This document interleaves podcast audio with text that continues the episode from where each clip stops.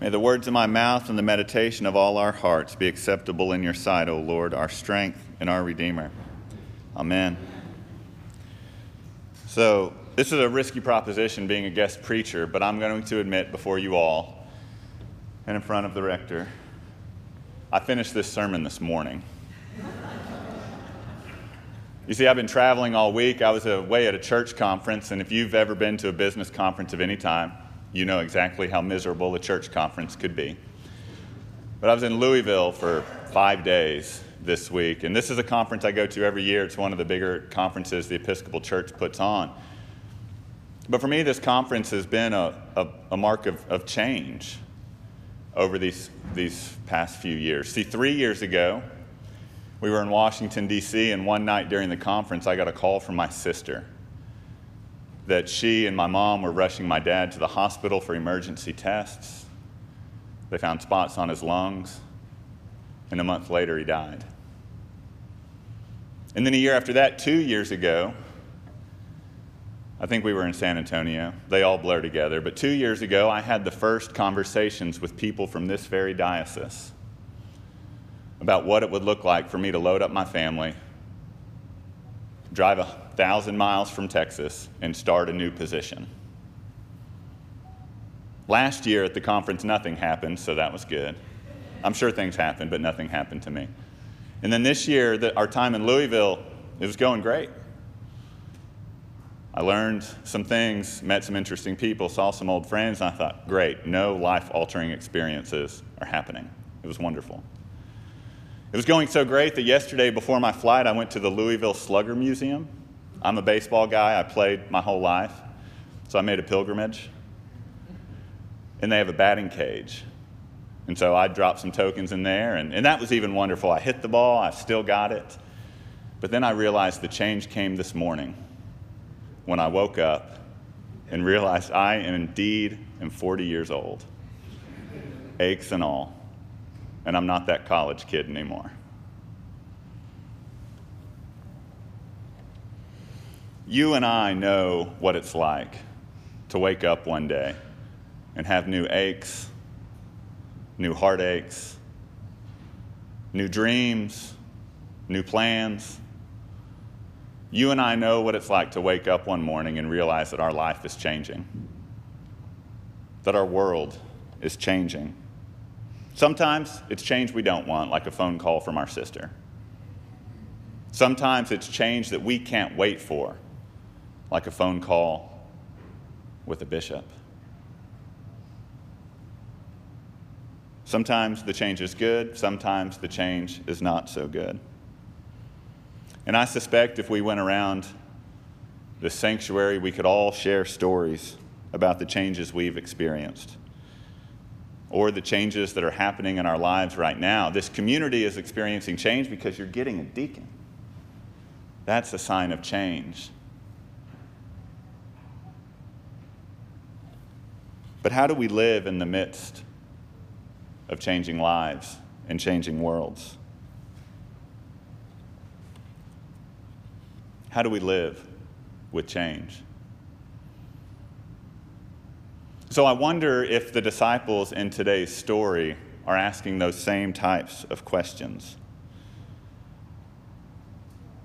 Not because Jesus changed in this story, the transfiguration story, like Jesus appears different to the disciples. That's not the change I'm talking about, although there is probably a sermon in there.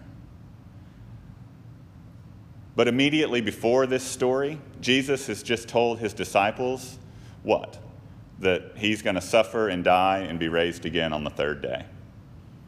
And then they go to this mountaintop and have this experience, and then they come down the mountain, and what does Jesus do again? He tells the disciples again, I am going to die, but I am going to rise up again three days later. And so the change, the questions of change I think the disciples are wrestling with are not with Jesus that's glowing or anything. It's their own life. It's the thing. They've given up everything in their lives for this man. They've left behind families and jobs and homes and everything. And this fella's saying, I'm about to die. So I can imagine that their life is turned upside down. I can imagine that they're wrestling with what it means to live with change.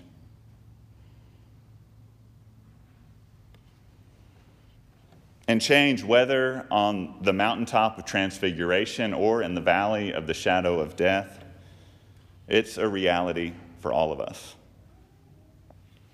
But I also think in this transfiguration story, there's some hints about how we can approach changes in our own lives and in our own worlds.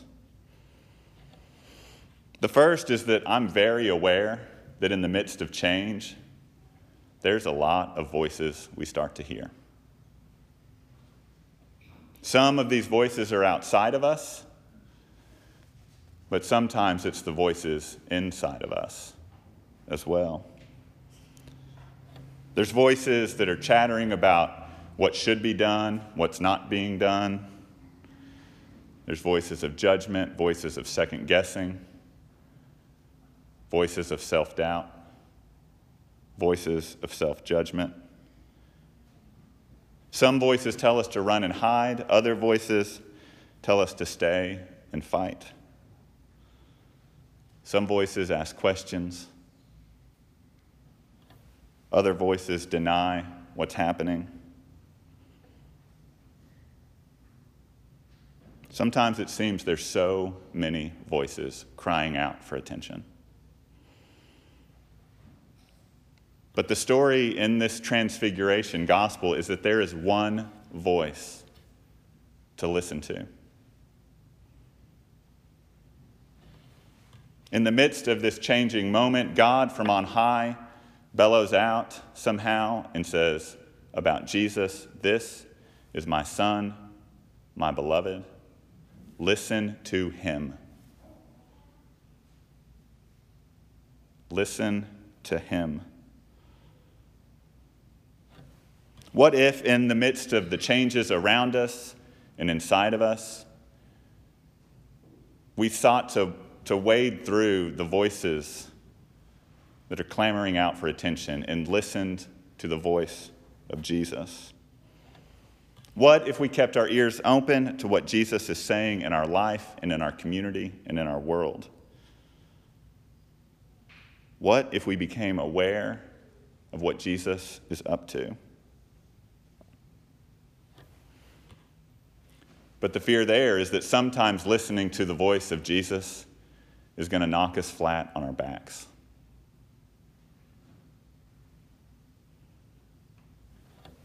And I suspect we've all faced a change in our life that has knocked us down, caused us to stumble, showed us how unprepared we are.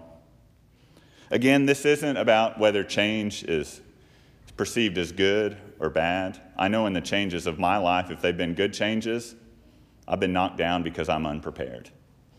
Or if they've been bad changes, I've been knocked down because I'm unprepared. This is about what we do after that, about regaining balance, getting our feet back under us, stepping into a new life that Jesus calls us into. Our gospel says that the three disciples fell to the ground and were overcome by fear. And then the first thing Jesus says to them is, "Get up. Get up." But it's more than just a translation. Like I would tell my like nine-year-old kid who won't stop watching video games to get up or whatever. It's more than that, right? This is, this is the word that Matthew in his gospel uses when Jesus tells a paralyzed man to stand up. This is the same word that Matthew uses in his gospel when Jesus tells a dead little girl to raise up. This is the same word that Matthew uses in his gospel when an angel appears to some women and says, "Jesus isn't here, he has gotten up." This is a word of resurrection. This is a word of new life. This is what it means to get up. Because somehow this new life, this resurrection, is hidden in the midst of change, whether we like it or not, even whether we see it or not. But like for the disciples, like for us, Change is often scary. I'd go so far to say that change is always scary. Change often brings fear, fear of what we might lose or fear of what we might gain. But in the midst of this fear, Jesus has another word for us. Do not be afraid. More than any other command from Jesus in the Gospels are these three words: do not be afraid. These words don't magically eliminate our fear. Right? We don't hear Jesus tell us to not be afraid and then go out and never tremble. That's unrealistic. Instead, they call us to take the first step into this new life, into this get-up life, despite our fear. They are the assurance, once again, that this change will not have the final word, because Jesus has the final word. So at my conference this week, amazingly, the theme was change. The theme, we all the workshops and the talk, it was about a changing church and a changing world. Because in the church we deal with it, in our lives we deal with it. Because what's the cliche? The only constant is change. We're also facing some sort of change, some of it good, some of it bad. Maybe your change began with, with a phone call from your sister. Maybe your change began with loading up a moving truck and driving across the country. Maybe your change began with waking up and realizing you weren't, aren't as young as you used to be. I don't know what changes you're dealing with. Maybe changes in your family. Maybe changes in your health. Maybe changes in your work. Maybe a dream that's not working out. Or maybe a dream that's working out beyond your wildest imaginations. We're always facing change. And what matters is how we deal with it. What matters is how we approach it. So whatever it is this morning, good changes, bad changes, something we're looking forward to, something we're dreading, whatever that change is, what the gospel says to us today is that we get up, we don't be afraid, and we listen to Jesus.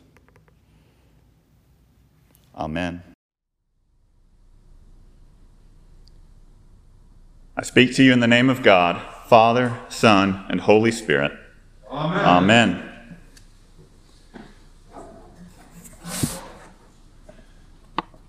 So these readings, at least this gospel reading, to me screams Happy Father's Day, doesn't it?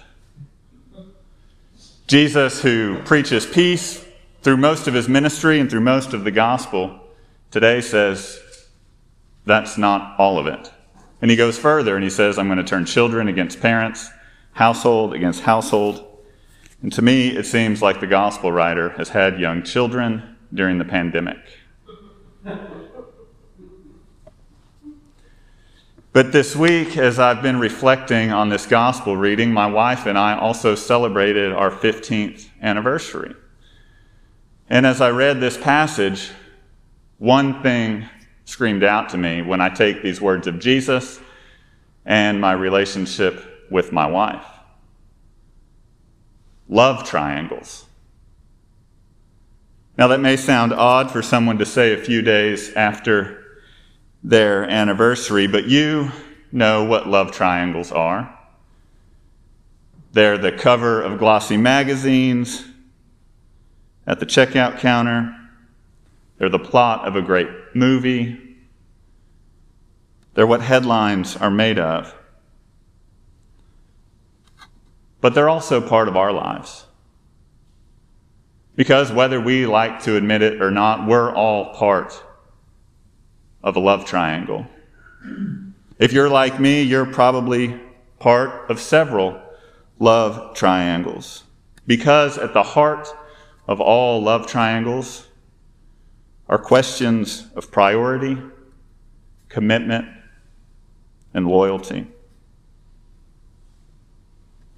In today's gospel reading, Jesus sets before us a couple of these love triangles.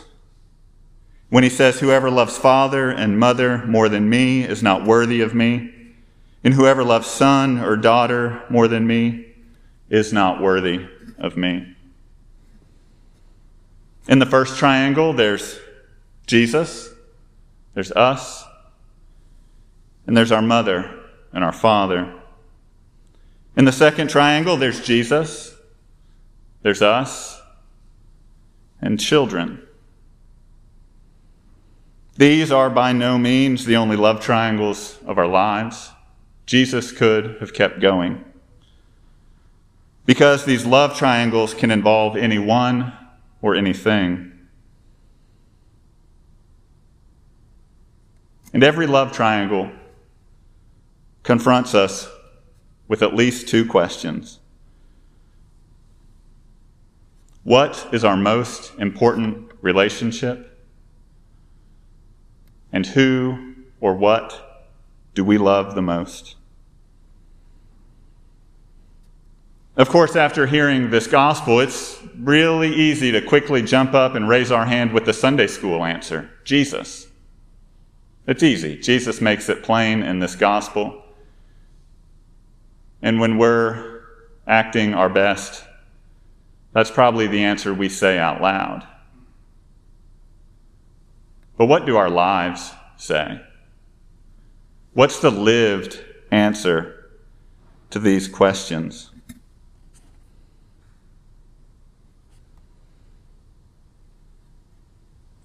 I have a reminder on my hand every day of a commitment I made to my wife. But do I love Jesus more than Elizabeth? How do we do that? And as strange and difficult and challenging of a question as that is, that's what Jesus says I must do.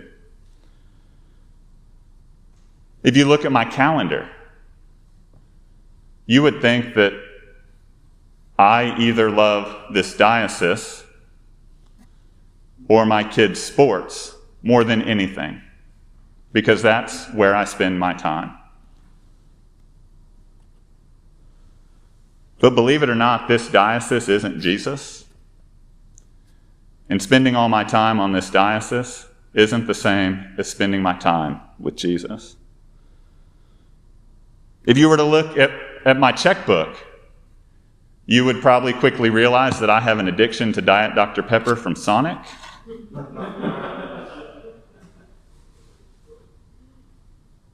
Because that's where I spend too much money.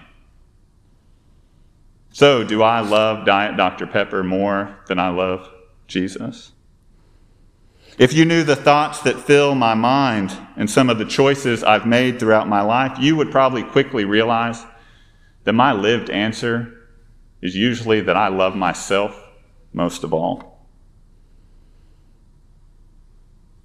And if you're honest, I bet you know that feeling. We're probably not all that different, and our lived answers to those questions about our most important relationship and who or what we love most, many days look pretty similar. But if, however, Jesus asks us to love him more than our own parents, more than our own children, more than our own selves, then he does the same thing with every single aspect of our lives. Because there can only be one primary relationship. And Jesus says, Jesus commands it to be him. And his demand for primacy in our lives isn't limited to mother or father or son or daughter. its primacy over everything and anything that too often gets in our way. He could have easily continued his list of love triangles, saying, whoever loves friend more than me is not worthy of me. Whoever loves work more than me is not worthy of me. Whoever loves power, reputation, whoever loves church or denomination, whoever loves country and flag more than me is not worthy of me. So be honest with yourself. What are the love triangles in your life? What is your most important relationship? Who or what do you love most? Today's gospel confronts us. Today's gospel commands us to answer that question. And you may ask, I may, does this mean we reject our parents? Does this mean we reject our children? Of course not. Jesus isn't saying this. Please don't hear me saying this, because that misses the point by a mile. Jesus here isn't making a command for exclusivity. He's making a demand of priority. Jesus refuses to be just another of our love interests. Jesus is the primary love. And Jesus' refusal to, to be just another love interest is for our own good, because it is only when we love Jesus first that we can love others best. That one primary relationship with Jesus is what gives all our other relationships direction, meaning, and purpose. And that relationship with Jesus becomes the lens by which everything else in our life makes sense. It's the foundation on which we build our lives. It's the signpost by which we make decisions.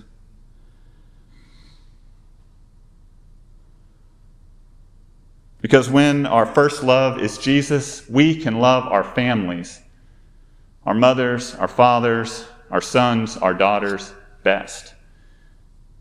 Even, perhaps, especially, when that love of Jesus commands us to call out sin in our own families.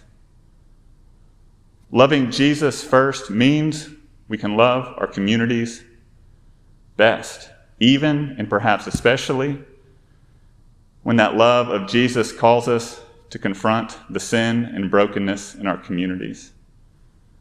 Loving Jesus first means we can love ourselves best, even, perhaps especially, when that love calls us to call out that sin and brokenness we find in ourselves.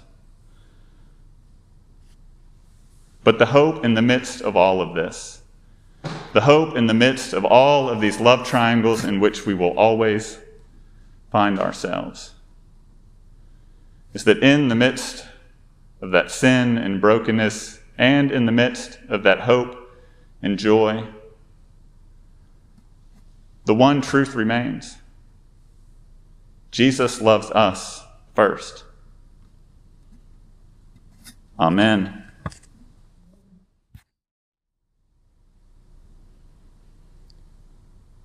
I speak to you in the name of God, Father, Son, and Holy Spirit. Amen. Amen.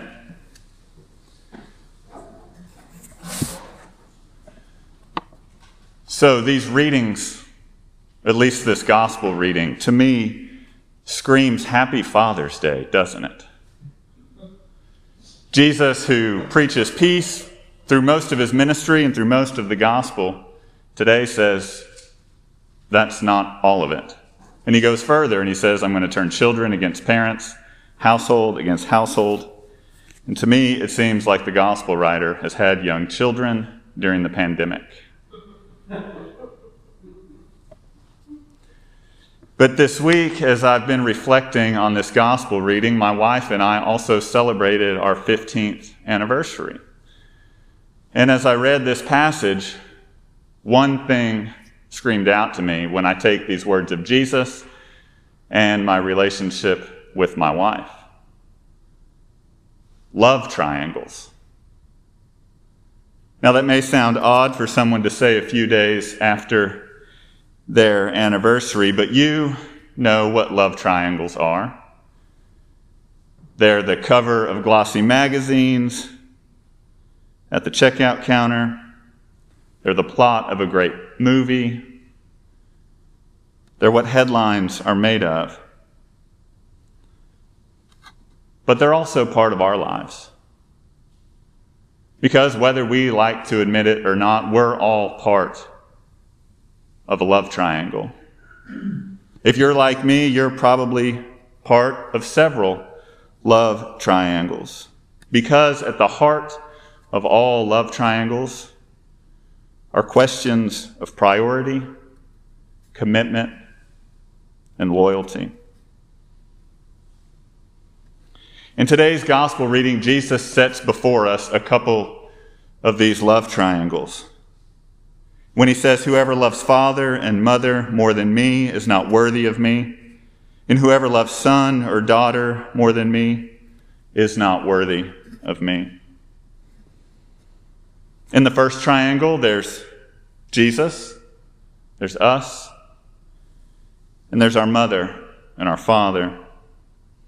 In the second triangle, there's Jesus, there's us, and children.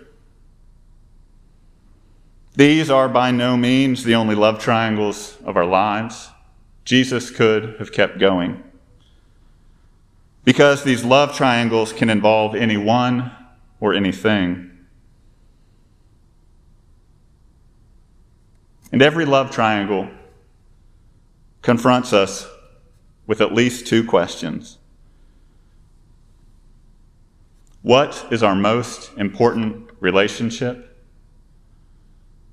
And who or what do we love the most? Of course, after hearing this gospel, it's really easy to quickly jump up and raise our hand with the Sunday school answer, Jesus. It's easy. Jesus makes it plain in this gospel. And when we're acting our best, that's probably the answer we say out loud. But what do our lives say? What's the lived answer to these questions?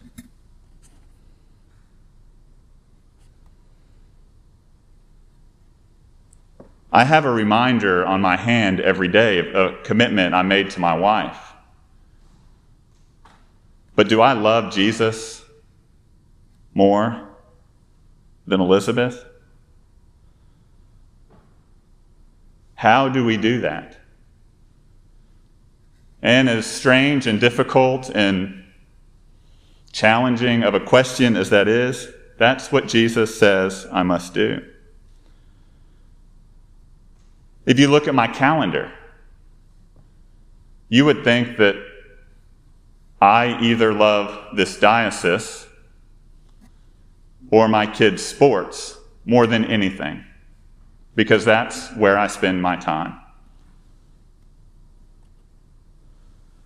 But believe it or not, this diocese isn't Jesus. And spending all my time on this diocese isn't the same as spending my time with Jesus. If you were to look at, at my checkbook, you would probably quickly realize that I have an addiction to Diet Doctor Pepper from Sonic.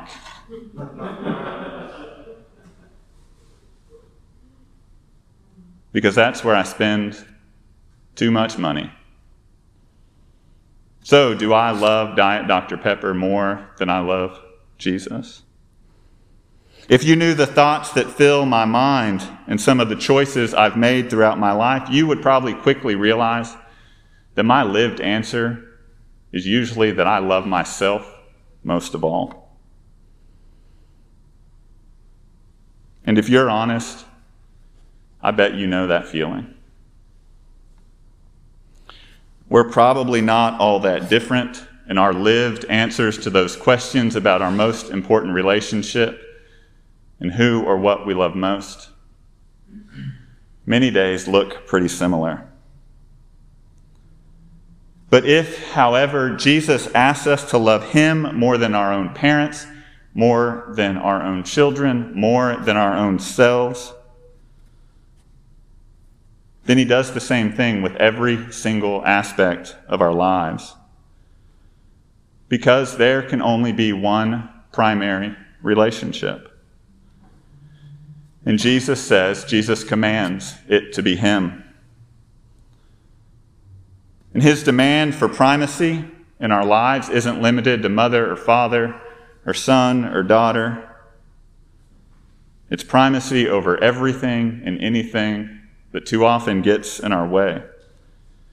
He could have easily continued his list of love triangles, saying, whoever loves friend more than me is not worthy of me.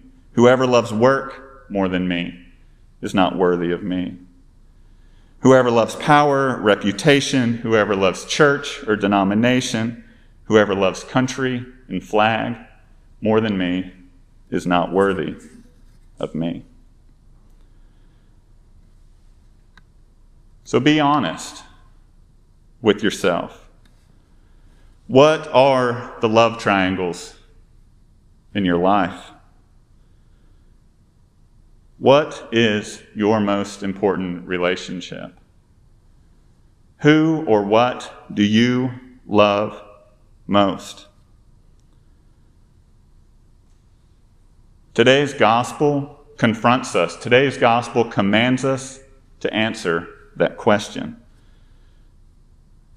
And you may ask, I may, does this mean we reject our parents? Does this mean we reject our children? Of course not. Jesus isn't saying this.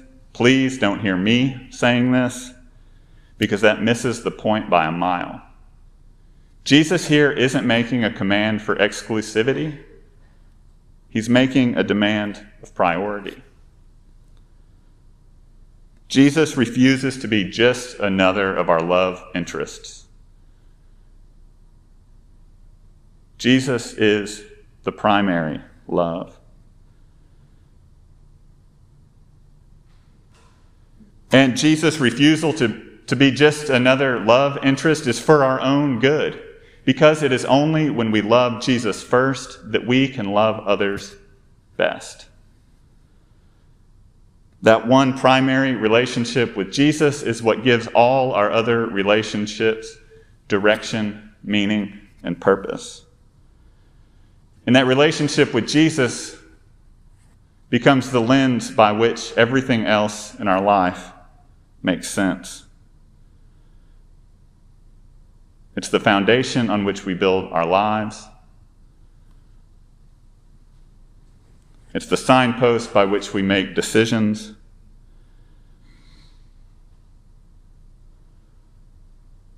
Because when our first love is Jesus, we can love our families, our mothers, our fathers, our sons, our daughters best.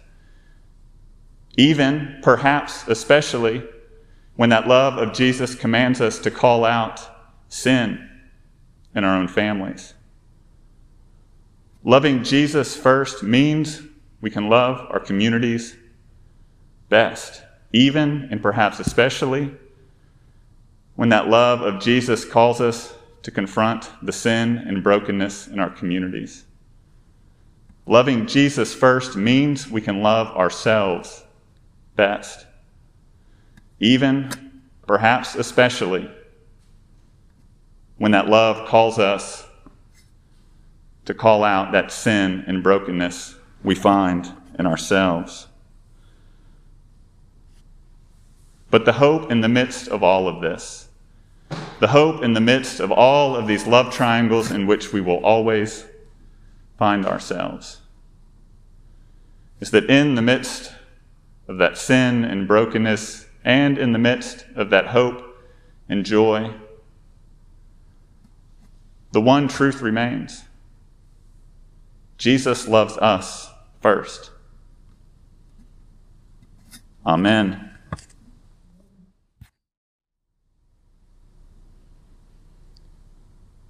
I speak to you in the name of God, Father, Son, and Holy Spirit. Amen. Amen. So these readings, at least this gospel reading, to me screams Happy Father's Day, doesn't it? Jesus, who preaches peace through most of his ministry and through most of the gospel, today says that's not all of it. And he goes further and he says, I'm going to turn children against parents, household against household. And to me, it seems like the gospel writer has had young children during the pandemic. But this week, as I've been reflecting on this gospel reading, my wife and I also celebrated our fifteenth anniversary. And as I read this passage, one thing screamed out to me when I take these words of Jesus and my relationship with my wife. Love triangles. Now, that may sound odd for someone to say a few days after their anniversary, but you know what love triangles are. They're the cover of glossy magazines, at the checkout counter. They're the plot of a great movie. They're what headlines are made of. But they're also part of our lives. Because whether we like to admit it or not, we're all part of a love triangle. If you're like me, you're probably part of several love triangles. Because at the heart of all love triangles are questions of priority, commitment, and loyalty. In today's gospel reading, Jesus sets before us a couple of these love triangles. When he says, whoever loves father and mother more than me is not worthy of me, and whoever loves son or daughter more than me is not worthy of me. In the first triangle, there's Jesus, there's us, and there's our mother and our father.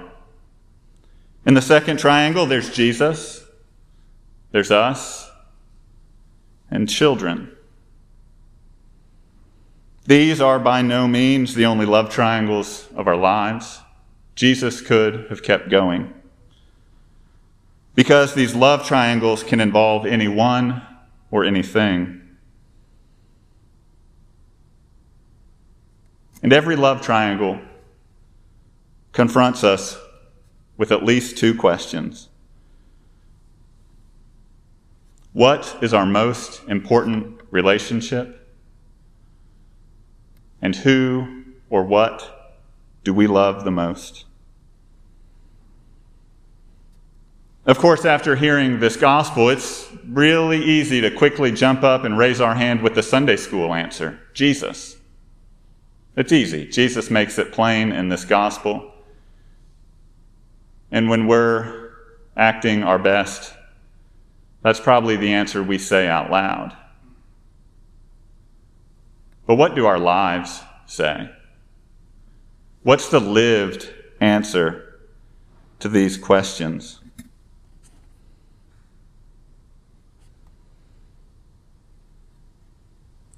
I have a reminder on my hand every day of a commitment I made to my wife. But do I love Jesus more than Elizabeth? How do we do that? And as strange and difficult and challenging of a question as that is, that's what Jesus says I must do. If you look at my calendar, you would think that I either love this diocese or my kids' sports more than anything, because that's where I spend my time. But believe it or not, this diocese isn't Jesus. And spending all my time on this diocese isn't the same as spending my time with Jesus. If you were to look at at my checkbook, you would probably quickly realize that I have an addiction to Diet Doctor Pepper from Sonic.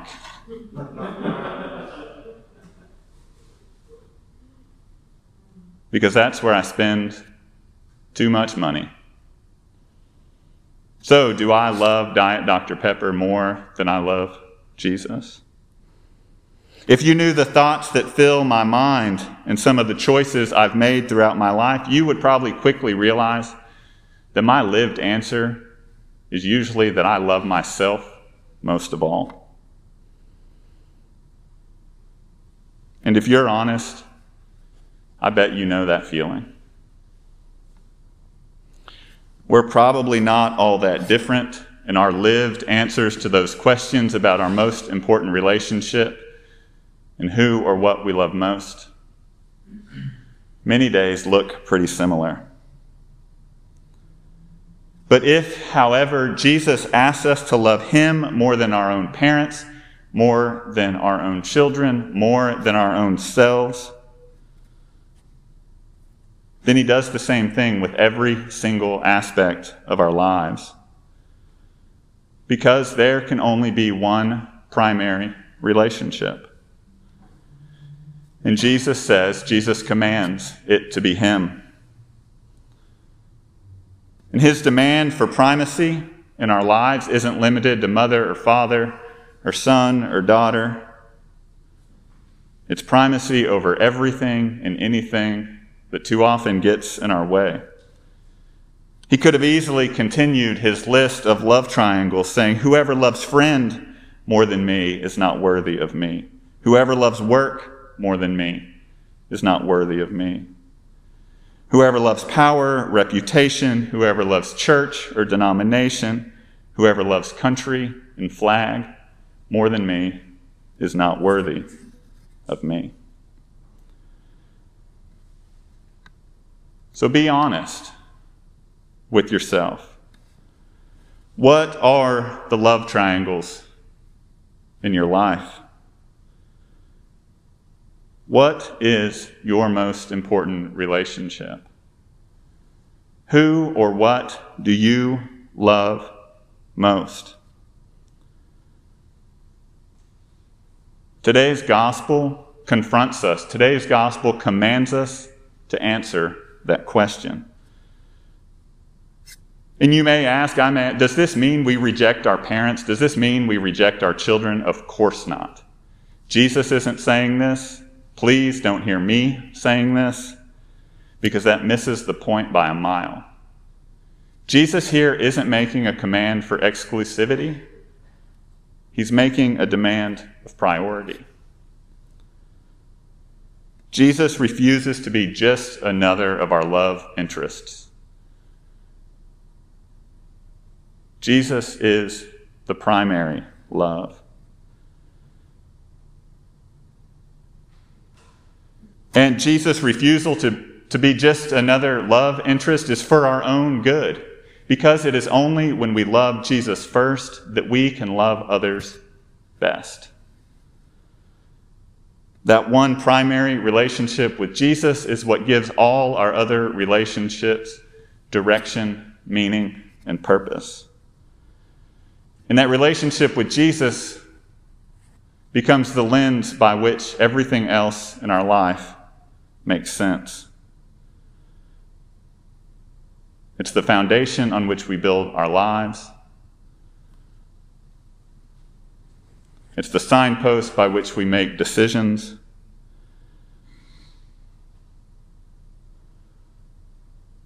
Because when our first love is Jesus, we can love our families, our mothers, our fathers, our sons, our daughters best. Even, perhaps, especially, when that love of Jesus commands us to call out sin in our own families. Loving Jesus first means we can love our communities best, even and perhaps especially when that love of Jesus calls us to confront the sin and brokenness in our communities. Loving Jesus first means we can love ourselves best, even, perhaps especially, when that love calls us to call out that sin and brokenness we find in ourselves. But the hope in the midst of all of this, the hope in the midst of all of these love triangles in which we will always find ourselves, is that in the midst of that sin and brokenness, and in the midst of that hope and joy, the one truth remains. Jesus loves us first. Amen.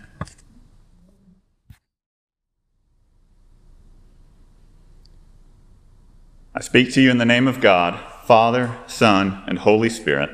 Amen. Amen.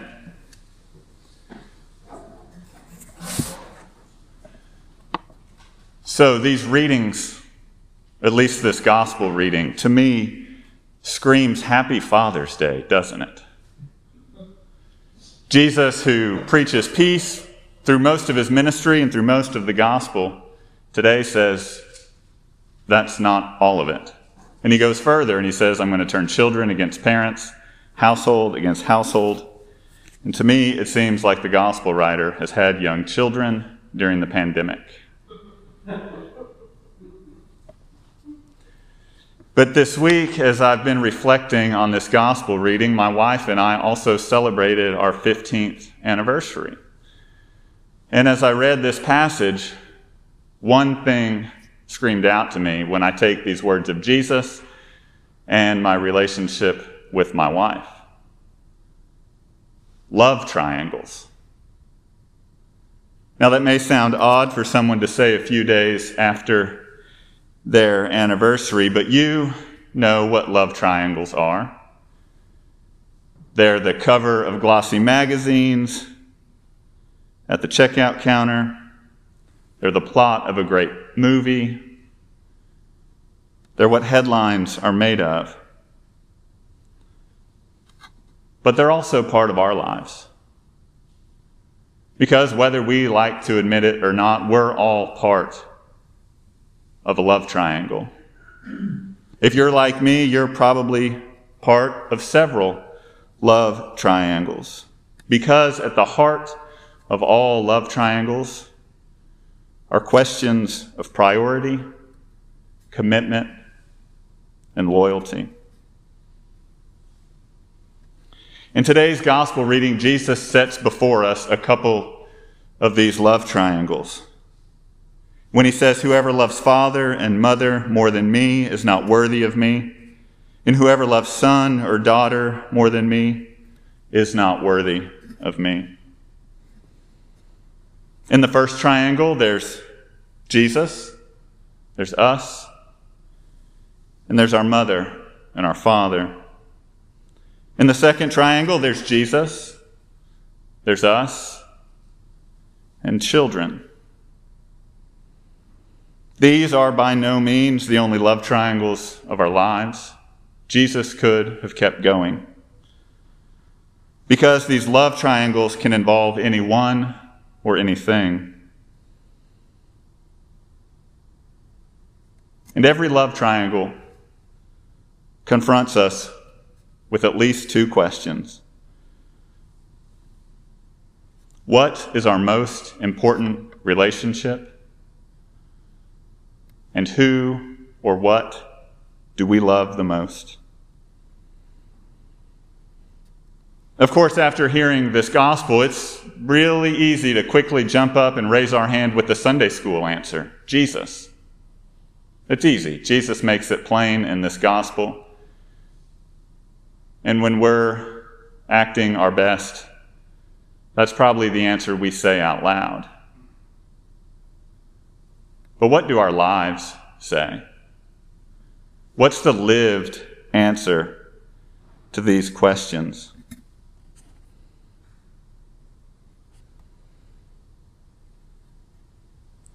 I have a reminder on my hand every day of a commitment I made to my wife. But do I love Jesus more than Elizabeth? How do we do that? And as strange and difficult and challenging of a question as that is, that's what Jesus says I must do. If you look at my calendar, you would think that I either love this diocese or my kids' sports more than anything, because that's where I spend my time. But believe it or not, this diocese isn't Jesus. And spending all my time on this diocese isn't the same as spending my time with Jesus. If you were to look at, at my checkbook, you would probably quickly realize that I have an addiction to Diet Doctor Pepper from Sonic.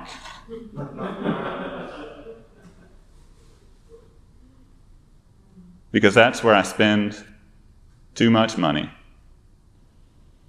So, do I love Diet Doctor Pepper more than I love Jesus? If you knew the thoughts that fill my mind and some of the choices I've made throughout my life, you would probably quickly realize that my lived answer is usually that I love myself most of all.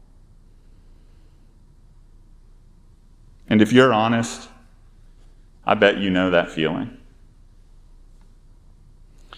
We're probably not all that different, and our lived answers to those questions about our most important relationship and who or what we love most, many days look pretty similar. But if, however, Jesus asks us to love him more than our own parents, more than our own children, more than our own selves, then he does the same thing with every single aspect of our lives. Because there can only be one primary relationship. And Jesus says, Jesus commands it to be him. And his demand for primacy in our lives isn't limited to mother or father or son or daughter. It's primacy over everything and anything that too often gets in our way. He could have easily continued his list of love triangles, saying, whoever loves friend more than me is not worthy of me. Whoever loves work more than me is not worthy of me.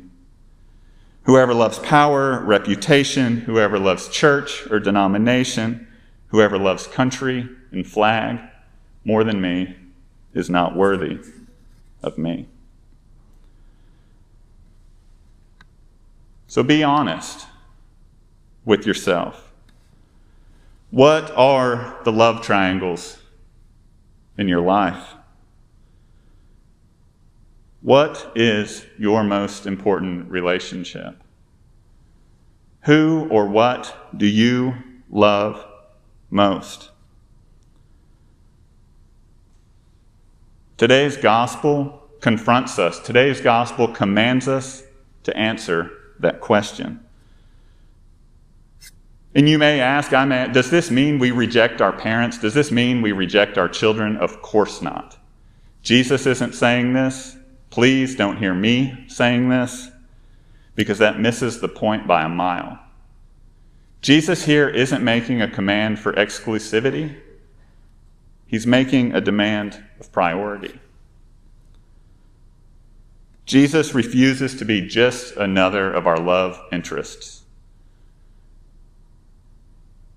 Jesus is the primary love.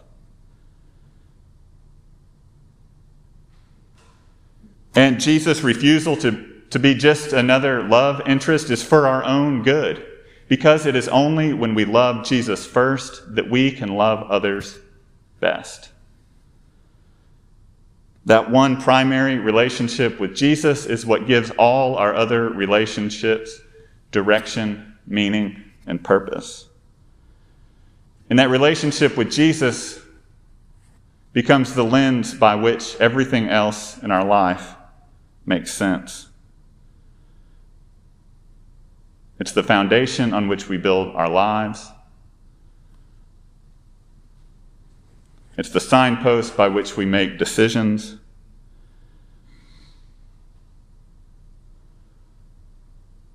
Because when our first love is Jesus, we can love our families, our mothers, our fathers, our sons, our daughters best. Even, perhaps especially, when that love of Jesus commands us to call out sin in our own families. Loving Jesus first means we can love our communities best, even and perhaps especially when that love of Jesus calls us to confront the sin and brokenness in our communities. Loving Jesus first means we can love ourselves best, even perhaps especially when that love calls us to call out that sin and brokenness we find in ourselves. But the hope in the midst of all of this, the hope in the midst of all of these love triangles in which we will always find ourselves, is that in the midst of that sin and brokenness, and in the midst of that hope and joy, the one truth remains. Jesus loves us first. Amen.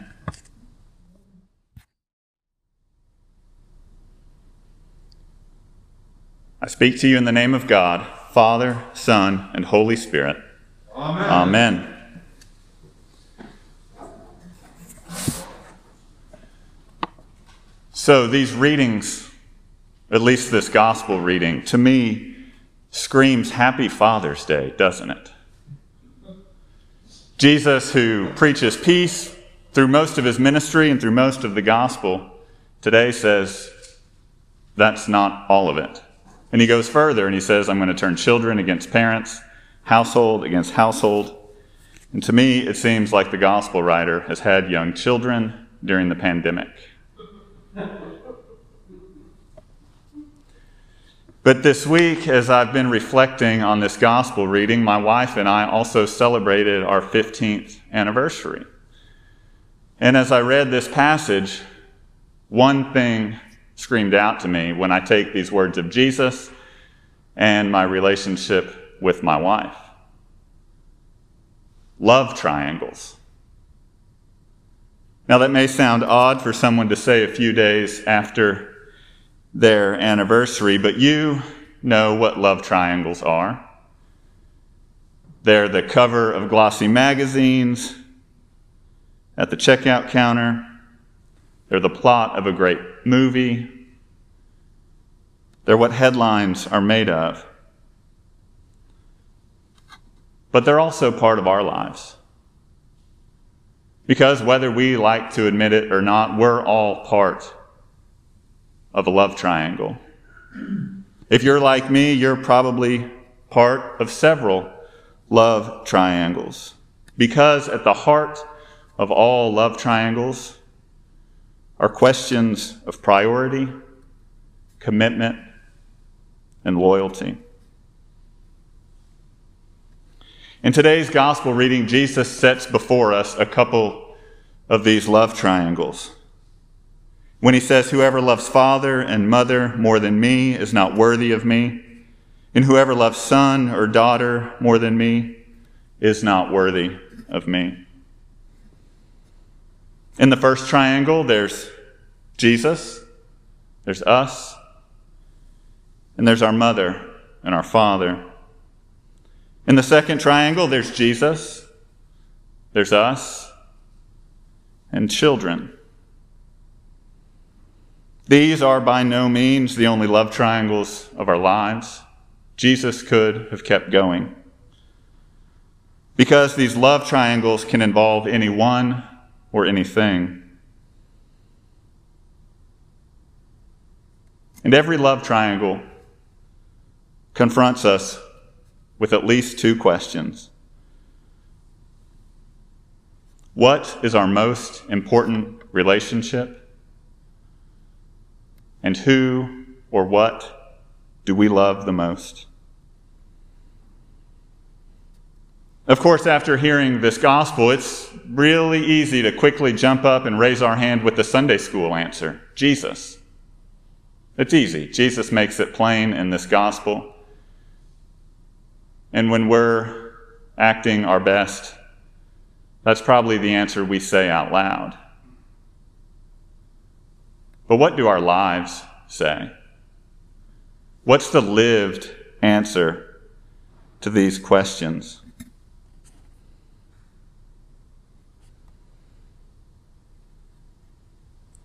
I have a reminder on my hand every day of a commitment I made to my wife.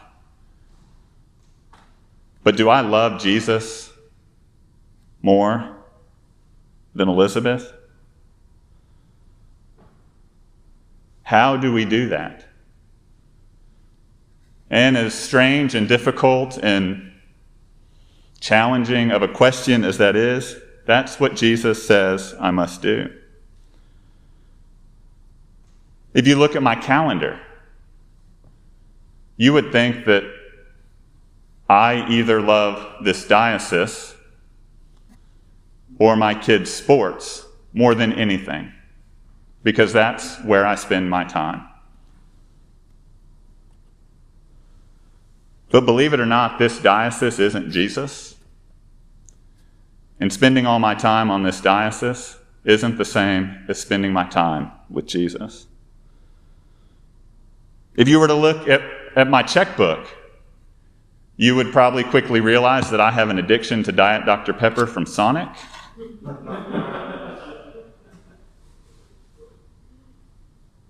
Because that's where I spend too much money. So, do I love Diet Doctor Pepper more than I love Jesus? If you knew the thoughts that fill my mind and some of the choices I've made throughout my life, you would probably quickly realize that my lived answer is usually that I love myself most of all. And if you're honest, I bet you know that feeling. We're probably not all that different, and our lived answers to those questions about our most important relationship and who or what we love most, many days look pretty similar. But if, however, Jesus asks us to love him more than our own parents, more than our own children, more than our own selves,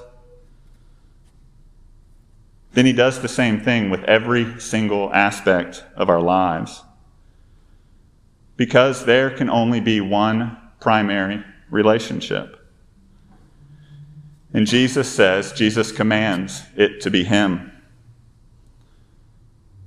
And his demand for primacy in our lives isn't limited to mother or father or son or daughter. It's primacy over everything and anything that too often gets in our way. He could have easily continued his list of love triangles, saying, whoever loves friend more than me is not worthy of me. Whoever loves work more than me is not worthy of me. Whoever loves power, reputation, whoever loves church or denomination, whoever loves country and flag more than me is not worthy of me. So be honest with yourself. What are the love triangles in your life? What is your most important relationship? Who or what do you love most? Today's gospel confronts us. Today's gospel commands us to answer that question. And you may ask, I may, does this mean we reject our parents? Does this mean we reject our children? Of course not. Jesus isn't saying this. Please don't hear me saying this, because that misses the point by a mile. Jesus here isn't making a command for exclusivity. He's making a demand of priority. Jesus refuses to be just another of our love interests. Jesus is the primary love.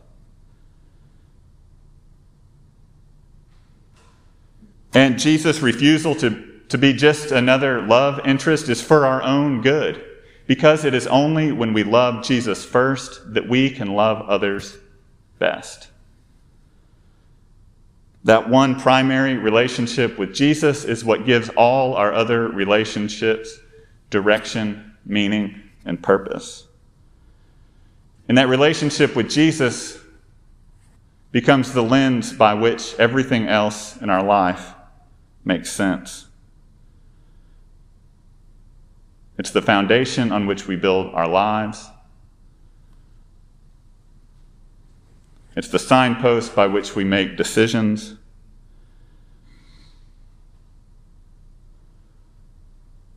Because when our first love is Jesus, we can love our families, our mothers, our fathers, our sons, our daughters best. Even, perhaps especially, when that love of Jesus commands us to call out sin in our own families. Loving Jesus first means we can love our communities best, even and perhaps especially when that love of Jesus calls us to confront the sin and brokenness in our communities. Loving Jesus first means we can love ourselves best, even, perhaps especially, when that love calls us to call out that sin and brokenness we find in ourselves. But the hope in the midst of all of this, the hope in the midst of all of these love triangles in which we will always find ourselves, is that in the midst of that sin and brokenness, and in the midst of that hope and joy, the one truth remains. Jesus loves us first. Amen.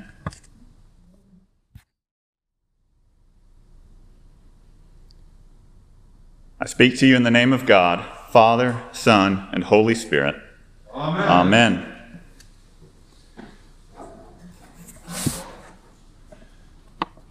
So these readings, at least this gospel reading, to me screams Happy Father's Day, doesn't it? Jesus, who preaches peace through most of his ministry and through most of the gospel, today says, that's not all of it. And he goes further and he says, I'm going to turn children against parents, household against household. And to me, it seems like the gospel writer has had young children during the pandemic. But this week, as I've been reflecting on this gospel reading, my wife and I also celebrated our fifteenth anniversary. And as I read this passage, one thing screamed out to me when I take these words of Jesus and my relationship with my wife. Love triangles. Now, that may sound odd for someone to say a few days after their anniversary, but you know what love triangles are. They're the cover of glossy magazines, at the checkout counter. They're the plot of a great movie. They're what headlines are made of. But they're also part of our lives. Because whether we like to admit it or not, we're all part of a love triangle. If you're like me, you're probably part of several love triangles. Because at the heart of all love triangles are questions of priority, commitment, and loyalty. In today's gospel reading, Jesus sets before us a couple of these love triangles. When he says, whoever loves father and mother more than me is not worthy of me, and whoever loves son or daughter more than me is not worthy of me. In the first triangle, there's Jesus, there's us, and there's our mother and our Father. In the second triangle, there's Jesus, there's us, and children. These are by no means the only love triangles of our lives. Jesus could have kept going, because these love triangles can involve anyone or anything. And every love triangle confronts us with at least two questions. What is our most important relationship? And who or what do we love the most? Of course, after hearing this gospel, it's really easy to quickly jump up and raise our hand with the Sunday school answer, Jesus. It's easy. Jesus makes it plain in this gospel. And when we're acting our best, that's probably the answer we say out loud. But what do our lives say? What's the lived answer to these questions?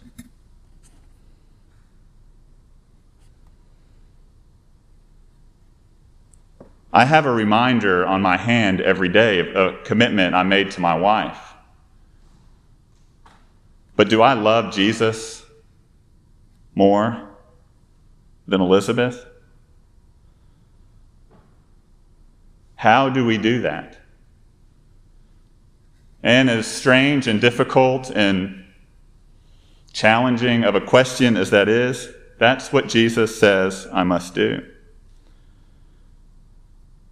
If you look at my calendar, you would think that I either love this diocese or my kids' sports more than anything, because that's where I spend my time.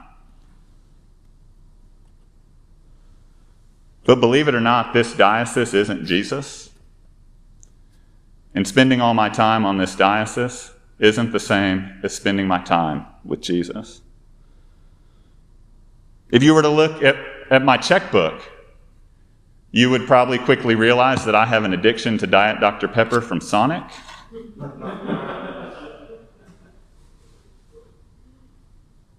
Because that's where I spend too much money.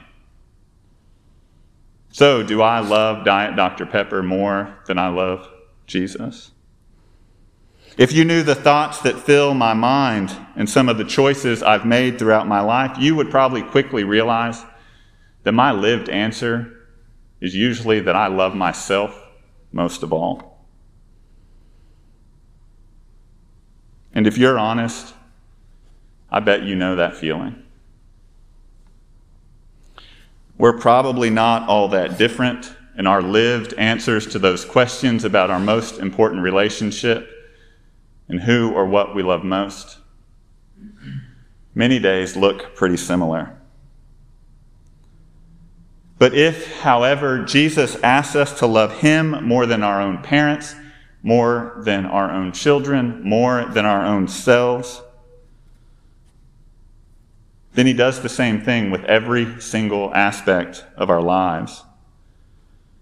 Because there can only be one primary relationship. And Jesus says, Jesus commands it to be him. And his demand for primacy in our lives isn't limited to mother or father or son or daughter. It's primacy over everything and anything that too often gets in our way. He could have easily continued his list of love triangles saying, whoever loves friend more than me is not worthy of me. Whoever loves work more than me is not worthy of me. Whoever loves power, reputation, whoever loves church or denomination, whoever loves country and flag more than me is not worthy of me. So be honest with yourself. What are the love triangles in your life? What is your most important relationship? Who or what do you love most? Today's gospel confronts us. Today's gospel commands us to answer that question. And you may ask, I may, does this mean we reject our parents? Does this mean we reject our children? Of course not. Jesus isn't saying this. Please don't hear me saying this, because that misses the point by a mile. Jesus here isn't making a command for exclusivity. He's making a demand of priority. Jesus refuses to be just another of our love interests. Jesus is the primary love. And Jesus' refusal to, to be just another love interest is for our own good, because it is only when we love Jesus first that we can love others best. That one primary relationship with Jesus is what gives all our other relationships direction, meaning, and purpose. And that relationship with Jesus becomes the lens by which everything else in our life makes sense. It's the foundation on which we build our lives. It's the signpost by which we make decisions.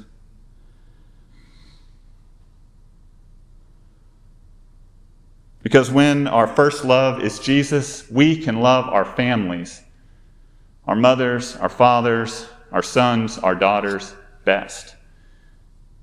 Even, perhaps especially, when that love of Jesus commands us to call out sin in our own families.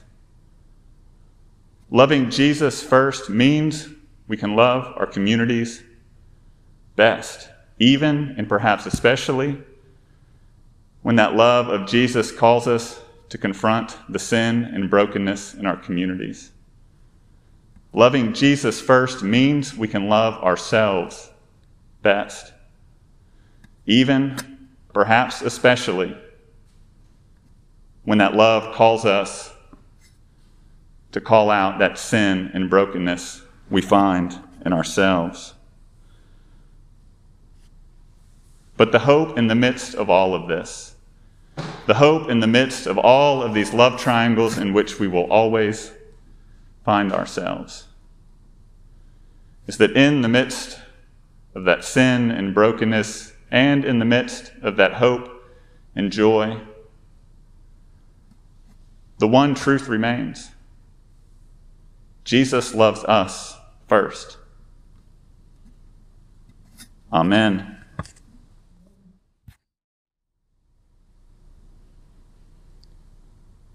I speak to you in the name of God, Father, Son, and Holy Spirit. Amen. Amen.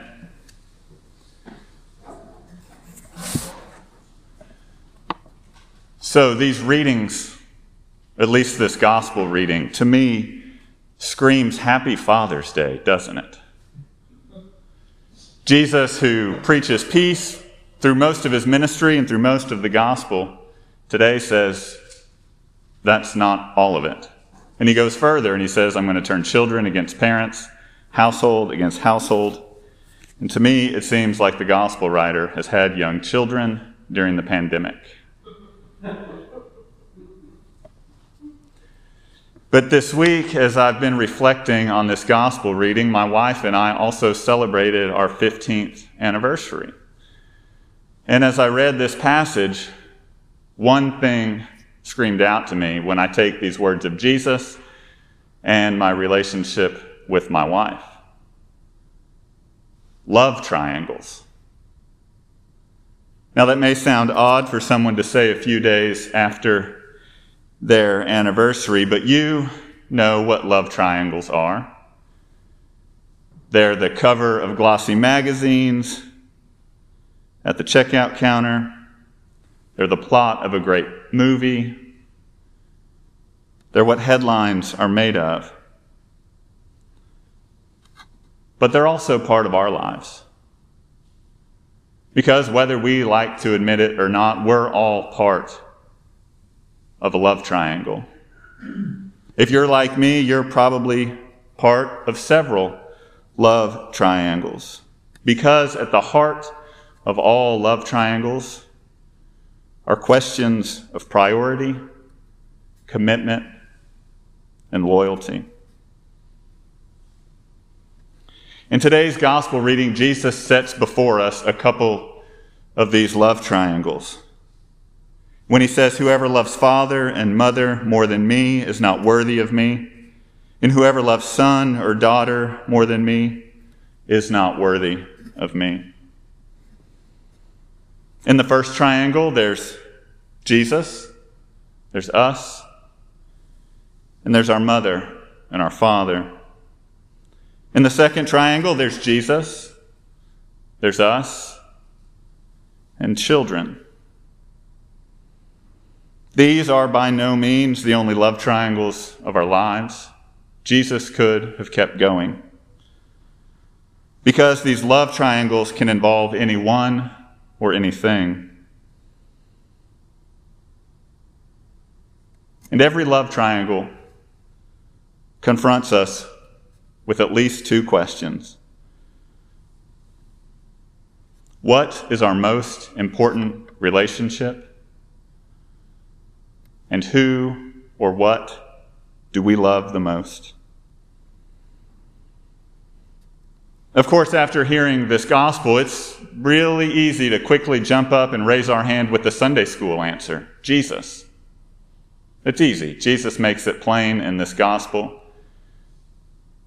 And when we're acting our best, that's probably the answer we say out loud.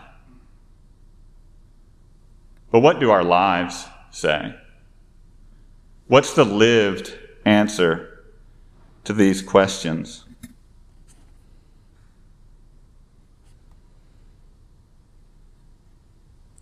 I have a reminder on my hand every day of a commitment I made to my wife. But do I love Jesus more than Elizabeth? How do we do that? And as strange and difficult and challenging of a question as that is, that's what Jesus says I must do. If you look at my calendar, you would think that I either love this diocese or my kids' sports more than anything, because that's where I spend my time. But believe it or not, this diocese isn't Jesus. And spending all my time on this diocese isn't the same as spending my time with Jesus. If you were to look at, at my checkbook, you would probably quickly realize that I have an addiction to Diet Doctor Pepper from Sonic.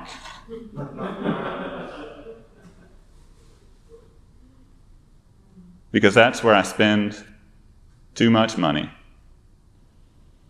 So, do I love Diet Doctor Pepper more than I love Jesus? If you knew the thoughts that fill my mind and some of the choices I've made throughout my life, you would probably quickly realize that my lived answer is usually that I love myself most of all. And if you're honest, I bet you know that feeling. We're probably not all that different, and our lived answers to those questions about our most important relationship and who or what we love most many days look pretty similar. But if, however, Jesus asks us to love him more than our own parents, more than our own children, more than our own selves, then he does the same thing with every single aspect of our lives. Because there can only be one primary relationship. And Jesus says, Jesus commands it to be him. And his demand for primacy in our lives isn't limited to mother or father or son or daughter. It's primacy over everything and anything that too often gets in our way. He could have easily continued his list of love triangles, saying, whoever loves friend more than me is not worthy of me. Whoever loves work more than me is not worthy of me. Whoever loves power, reputation, whoever loves church or denomination, whoever loves country and flag more than me is not worthy of me. So be honest with yourself. What are the love triangles in your life? What is your most important relationship? Who or what do you love most? Today's gospel confronts us. Today's gospel commands us to answer that question. And you may ask, I may, does this mean we reject our parents? Does this mean we reject our children? Of course not. Jesus isn't saying this. Please don't hear me saying this, because that misses the point by a mile. Jesus here isn't making a command for exclusivity. He's making a demand of priority. Jesus refuses to be just another of our love interests. Jesus is the primary love. And Jesus' refusal to, to be just another love interest is for our own good, because it is only when we love Jesus first that we can love others best. That one primary relationship with Jesus is what gives all our other relationships direction, meaning, and purpose. And that relationship with Jesus becomes the lens by which everything else in our life makes sense. It's the foundation on which we build our lives. It's the signpost by which we make decisions.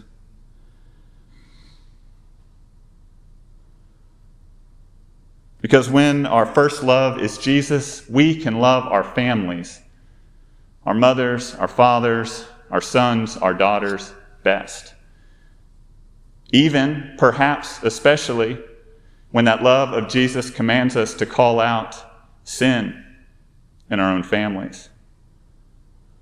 Loving Jesus first means we can love our communities best, even and perhaps especially when that love of Jesus calls us to confront the sin and brokenness in our communities.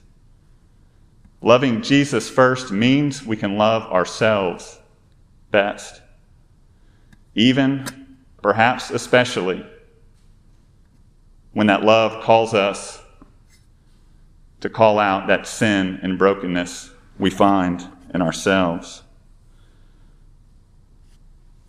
But the hope in the midst of all of this, the hope in the midst of all of these love triangles in which we will always find ourselves, is that in the midst of that sin and brokenness, and in the midst of that hope and joy, the one truth remains. Jesus loves us first. Amen.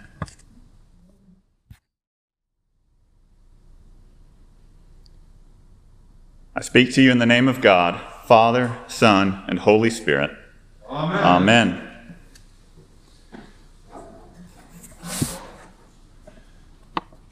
So these readings, at least this gospel reading, to me screams Happy Father's Day, doesn't it?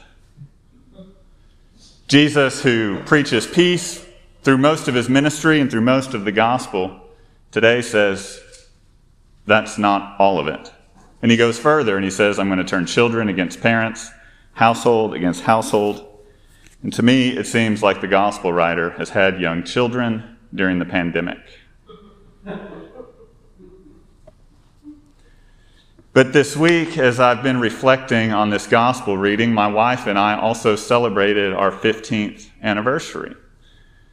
And as I read this passage, one thing screamed out to me when I take these words of Jesus and my relationship with my wife. Love triangles. Now that may sound odd for someone to say a few days after their anniversary, but you know what love triangles are. They're the cover of glossy magazines, at the checkout counter. They're the plot of a great movie. They're what headlines are made of. But they're also part of our lives. Because whether we like to admit it or not, we're all part of a love triangle. If you're like me, you're probably part of several love triangles. Because at the heart of all love triangles are questions of priority, commitment, and loyalty. In today's gospel reading, Jesus sets before us a couple of these love triangles. When he says, "Whoever loves father and mother more than me is not worthy of me, and whoever loves son or daughter more than me is not worthy of me." In the first triangle, there's Jesus, there's us, and there's our mother and our father. In the second triangle, there's Jesus, there's us, and children. These are by no means the only love triangles of our lives. Jesus could have kept going. Because these love triangles can involve any one or anything. And every love triangle confronts us with at least two questions. What is our most important relationship? And who or what do we love the most? Of course, after hearing this gospel, it's really easy to quickly jump up and raise our hand with the Sunday school answer, Jesus. It's easy. Jesus makes it plain in this gospel. And when we're acting our best, that's probably the answer we say out loud. But what do our lives say? What's the lived answer to these questions?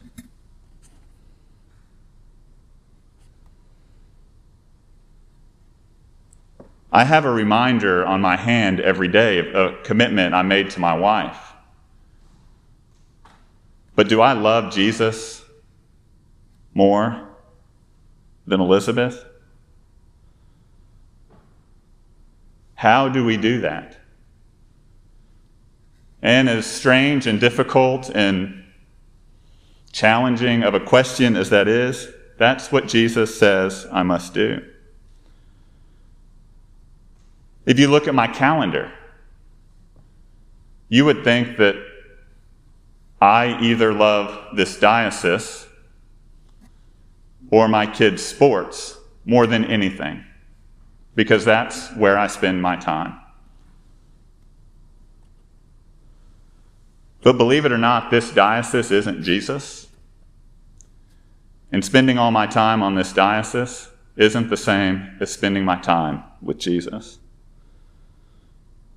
If you were to look at, at my checkbook, you would probably quickly realize that I have an addiction to Diet Doctor Pepper from Sonic.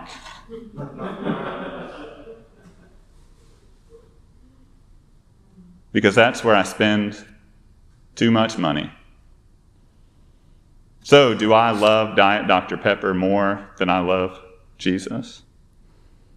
If you knew the thoughts that fill my mind and some of the choices I've made throughout my life, you would probably quickly realize that my lived answer is usually that I love myself most of all.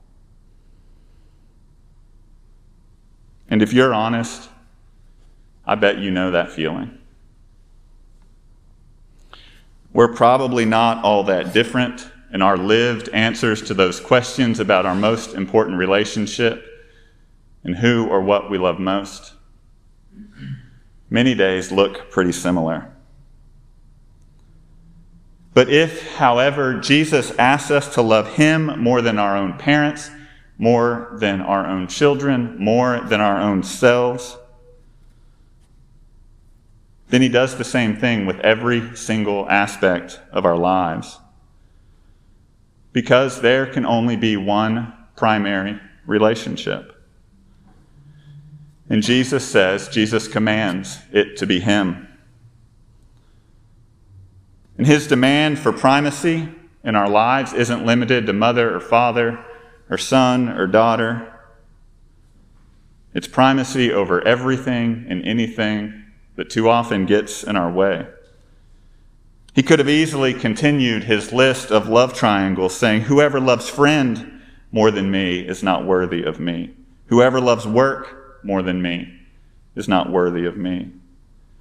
Whoever loves power, reputation, whoever loves church or denomination, whoever loves country and flag more than me is not worthy of me. So be honest with yourself. What are the love triangles in your life? What is your most important relationship? Who or what do you love most? Today's gospel confronts us. Today's gospel commands us to answer that question. And you may ask, I may, does this mean we reject our parents? Does this mean we reject our children? Of course not. Jesus isn't saying this. Please don't hear me saying this, because that misses the point by a mile. Jesus here isn't making a command for exclusivity. He's making a demand of priority. Jesus refuses to be just another of our love interests. Jesus is the primary love. And Jesus' refusal to, to be just another love interest is for our own good, because it is only when we love Jesus first that we can love others best. That one primary relationship with Jesus is what gives all our other relationships direction, meaning, and purpose. And that relationship with Jesus becomes the lens by which everything else in our life makes sense. It's the foundation on which we build our lives. It's the signpost by which we make decisions.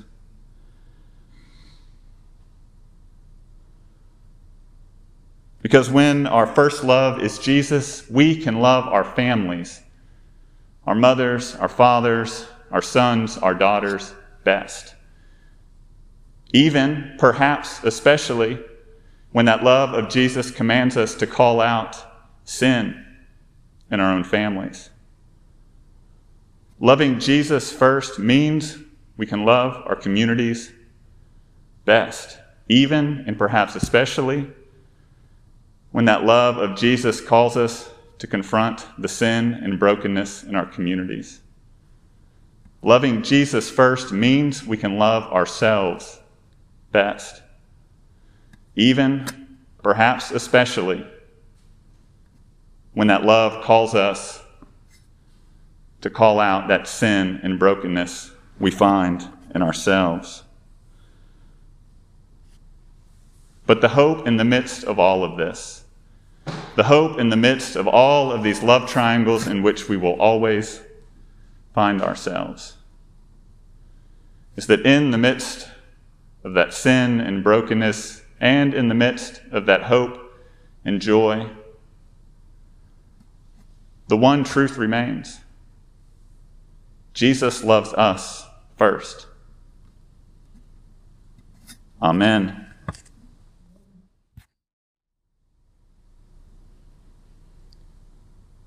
I speak to you in the name of God, Father, Son, and Holy Spirit. Amen. Amen.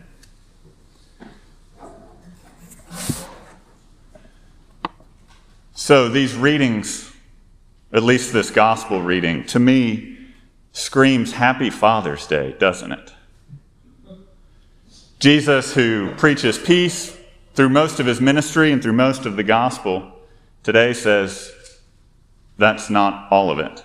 And he goes further and he says, I'm going to turn children against parents, household against household.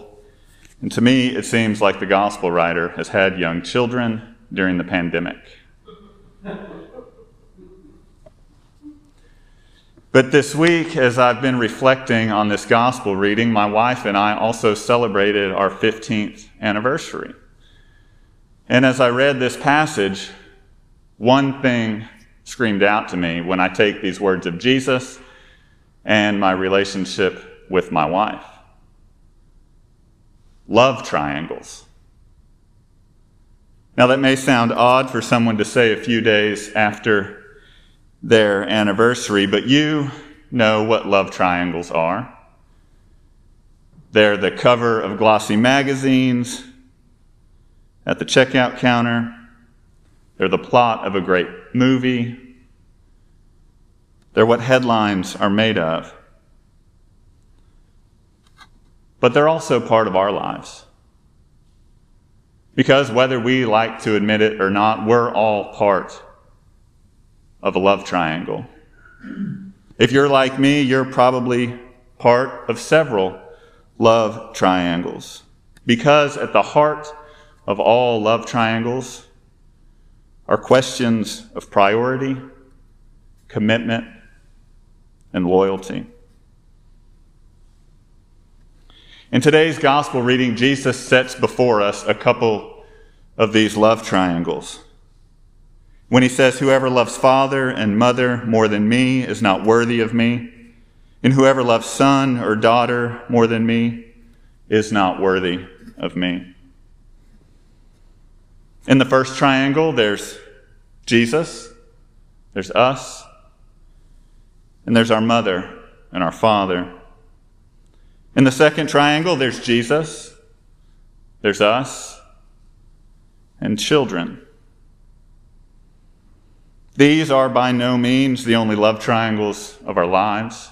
Jesus could have kept going. Because these love triangles can involve anyone or anything. And every love triangle confronts us with at least two questions. What is our most important relationship?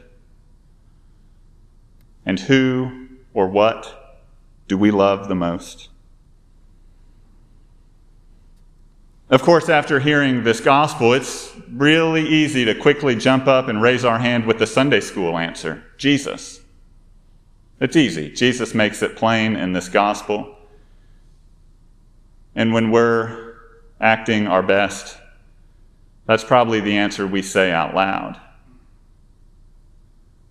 But what do our lives say? What's the lived answer to these questions?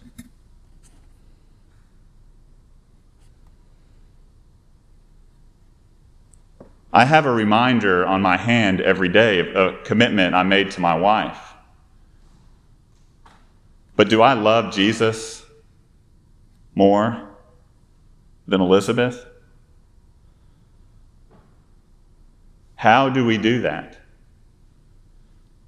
And as strange and difficult and challenging of a question as that is, that's what Jesus says I must do. If you look at my calendar, you would think that I either love this diocese or my kids' sports more than anything, because that's where I spend my time. But believe it or not, this diocese isn't Jesus. And spending all my time on this diocese isn't the same as spending my time with Jesus. If you were to look at, at my checkbook, you would probably quickly realize that I have an addiction to Diet Doctor Pepper from Sonic.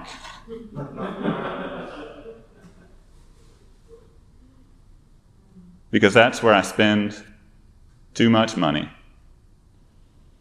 So, do I love Diet Doctor Pepper more than I love Jesus? If you knew the thoughts that fill my mind and some of the choices I've made throughout my life, you would probably quickly realize that my lived answer is usually that I love myself most of all. And if you're honest, I bet you know that feeling. We're probably not all that different in our lived answers to those questions about our most important relationship and who or what we love most. Many days look pretty similar. But if, however, Jesus asks us to love him more than our own parents, more than our own children, more than our own selves, then he does the same thing with every single aspect of our lives. Because there can only be one primary relationship. And Jesus says, Jesus commands it to be him. And his demand for primacy in our lives isn't limited to mother or father or son or daughter. It's primacy over everything and anything that too often gets in our way. He could have easily continued his list of love triangles, saying, whoever loves friend more than me is not worthy of me. Whoever loves work more than me is not worthy of me. Whoever loves power, reputation, whoever loves church or denomination, whoever loves country and flag more than me is not worthy of me. So be honest with yourself. What are the love triangles in your life? What is your most important relationship? Who or what do you love most? Today's gospel confronts us. Today's gospel commands us to answer that question. And you may ask, I may, does this mean we reject our parents? Does this mean we reject our children? Of course not. Jesus isn't saying this. Please don't hear me saying this, because that misses the point by a mile. Jesus here isn't making a command for exclusivity. He's making a demand of priority. Jesus refuses to be just another of our love interests. Jesus is the primary love. And Jesus' refusal to, to be just another love interest is for our own good, because it is only when we love Jesus first that we can love others best. That one primary relationship with Jesus is what gives all our other relationships direction, meaning, and purpose. And that relationship with Jesus becomes the lens by which everything else in our life makes sense. It's the foundation on which we build our lives. It's the signpost by which we make decisions.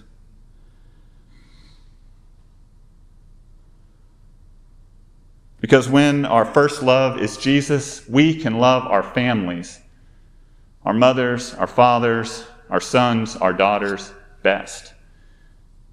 Even, perhaps, especially, when that love of Jesus commands us to call out sin in our own families. Loving Jesus first means we can love our communities best, even and perhaps especially when that love of Jesus calls us to confront the sin and brokenness in our communities. Loving Jesus first means we can love ourselves best, even, perhaps especially, when that love calls us to call out that sin and brokenness we find in ourselves. But the hope in the midst of all of this, the hope in the midst of all of these love triangles in which we will always find ourselves, is that in the midst of that sin and brokenness, and in the midst of that hope and joy, the one truth remains. Jesus loves us first. Amen.